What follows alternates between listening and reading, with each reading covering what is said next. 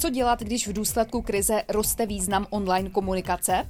Tyto a další aktuální informace najdete na webu LegalTV.cz. Existují teď nějaká zvýšená rizika v oblasti kybernetické bezpečnosti? Docela určitě ano. E, analogicky to lze srovnat s tím, že pokud je na silnicích větší provoz, je tam více nehod.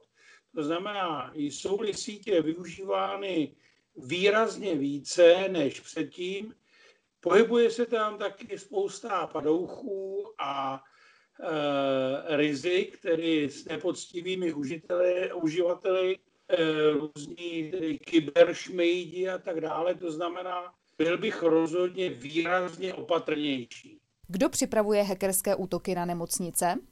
A je šance, že se pachatele podaří vypátrat? Může být poté potrestán? To se dozvíte příště.